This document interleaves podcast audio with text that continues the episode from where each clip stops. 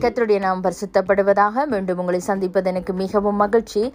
இன்றைய நாளிலும் லூக்காடு எழுதின சுவிசேஷத்திலே ஆறாவது அதிகாரத்திலே நாற்பத்தி மூன்றாவது வசனத்தை நான் உங்களோட கூட சேர்ந்து தியானம் செய்ய விரும்புகிறேன். வசனம் சொல்லுகிறது நல்ல மரமானது கெட்ட கனி கொடாது. கெட்ட மரமானது நல்ல கனி கொடாது. ஆமேன்.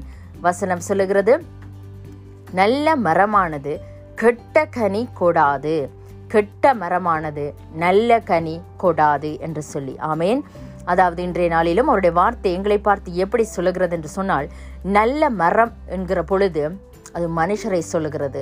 அதாவது நல்ல மனுஷர்கள் கெட்ட கனி கொடுக்க மாட்டார்கள்.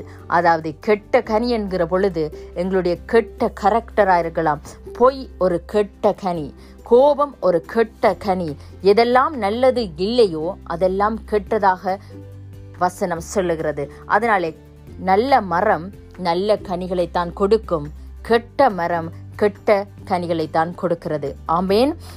நாற்பத்தி நாலாவது வசனம் சொல்லுகிறது. அந்தந்த மரம் அதனதன் கனியினாலே அறியப்படும் என்று சொல்லி. ஆமேன். அதாவது ஒவ்வொருவருடைய கனியினாலே தான் ஒவ்வொருவரையும் நாங்கள் அறிய முடியும். ஆமேன். ஒவ்வொருவருடைய கரெக்டரினால தான் ஒவ்வொருவரை நாங்கள் அறிய முடியும். ஒவ்வொருவருடைய பேச்சினால தான் ஒவ்வொருவரை நாங்கள் அறிய முடியும். ஒவ்வொருவருடைய நடக்கையினால தான் நாங்கள் அவர்களை அறிந்து கொள்ள முடியும் என்று சொல்லி வசனம் சொல்லுகிறது.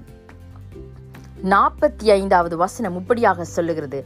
நல்ல மனுஷன் தன் இருதயமாகிய நல்ல பொக்கிஷத்திலிருந்து நல்லதை எடுத்து காட்டுகிறான். பொல்லாத மனுஷன் தன் இருதயமாகிய பொல்லாத பொக்கிஷத்திலிருந்து பொல்லாததையை எடுத்து காட்டுகிறான். இருதயத்தின் நிறைவினாலே அவன் அவன் வாய் பேசும். ஆமேன். ஆமேன்.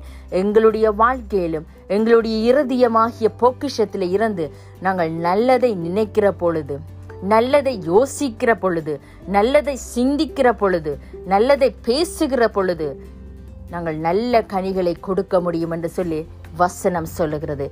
ஆனால் நாங்கள் எங்களுடைய இருதயத்திலே எங்களுடைய இருதயத்தை பொய்யினாலே நிரப்புகிற பொழுது கோபத்தினாலே நிரப்புகிற பொழுது வைராக்கியத்தினாலே நிரப்புகிற பொழுது பிரிவி பிரிவினைகளினாலே நிரப்புகிற பொழுது அன்புக்கே இருதயத்தில் இடமில்லாத பொழுது எப்பொழுதும் நேகாட்டிஃபான நினைவுகள் எப்பொழுதுமே சோர்வான நினைவுகள் எப்பொழுதுமே சோம்பலான நினைவுகள் எங்கள் இருதயத்தை நிரப்புகிற பொழுது அவைகளினால் எங்கள் வாய் அப்பொழுது நிரப்பப்படும் என்று சொல்லி வசனம் சொல்லுகிறது. அதனால எங்களுடைய வாழ்க்கையிலே நாங்கள் எங்கள் இருதயங்களை நல்ல விஷயங்களினாலே நிரப்புவோம். நல்ல சிந்தனைகளாலே நிரப்புவோம். நல்ல யோசனைகளினாலே நிரப்புவோம். நல்ல காரியங்கள் தேவனங்களுக்கு என்ன சொல்லி தந்திருக்கிறார்? வேதத்திலே நலமான எல்லாவற்றையும் நாங்கள் பிடித்து அதில் நடக்கிற பொழுது நிச்சயமாக நல்ல மரமாக நல்ல கனிகளை கொடுக்கிறவர்களாக இந்த உலகத்தில் நாங்கள் வாழ முடியும் என்று சொல்லி வசனம் சொல்லுகிறது. ஆமே உலகத்தில் கூட சொல்லுவார்கள் ஒரு மனுஷரோட நீங்கள் ஐந்து நிமித்தம்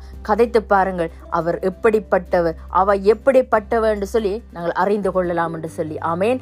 கதையிலே ஒரு மனுஷரை நாங்கள் அறிந்து கொள்ள முடியும் என்று சொன்னால் அவருடைய இருதயம் எப்படி எவ்விதத்தினாலே நிரப்பப்பட்டது என்று சொல்லி அதன் மூலமாக நாங்கள் அறிந்து கொள்ள முடியும் என்று சொன்னால் நிச்சயமாக எங்கள் இருதயத்தை நாங்கள் நல்ல காரியங்களினாலே நிரப்புகிற பொழுது நல்ல கனிகளினாலே நாங்கள் நிரப்புகிற பொழுது அன்பென்ற கனி சந்தோஷம் என்ற கனி சமாதானம் என்ற கனிகளினாலே நாங்கள் நிரப்புகிற பொழுது சொல்லப்பட்ட அந்த ஒன்பது கனிகளினாலும் எங்கள் இருதயங்கள் நிரப்பப்படுகிற பொழுது நிச்சயமாக அந்த வாயினால நாங்கள் நல்லதை பேசுகிற பொழுது இந்த உலகத்துக்கு ஆசீர்வாதமாக இருக்க முடியும் என்று சொல்லி அவருடைய வசனம் சொல்லுகிறது. அதனால் இன்றைய நாள் வார்த்தையின்படி கர்த்தர் உங்களை நல்ல கனி கொடுக்கிற மரமாக ஆசீர்வதித்து உயர்த்துவாராக. ஆமேன் ஆமேன் ஆமேன்.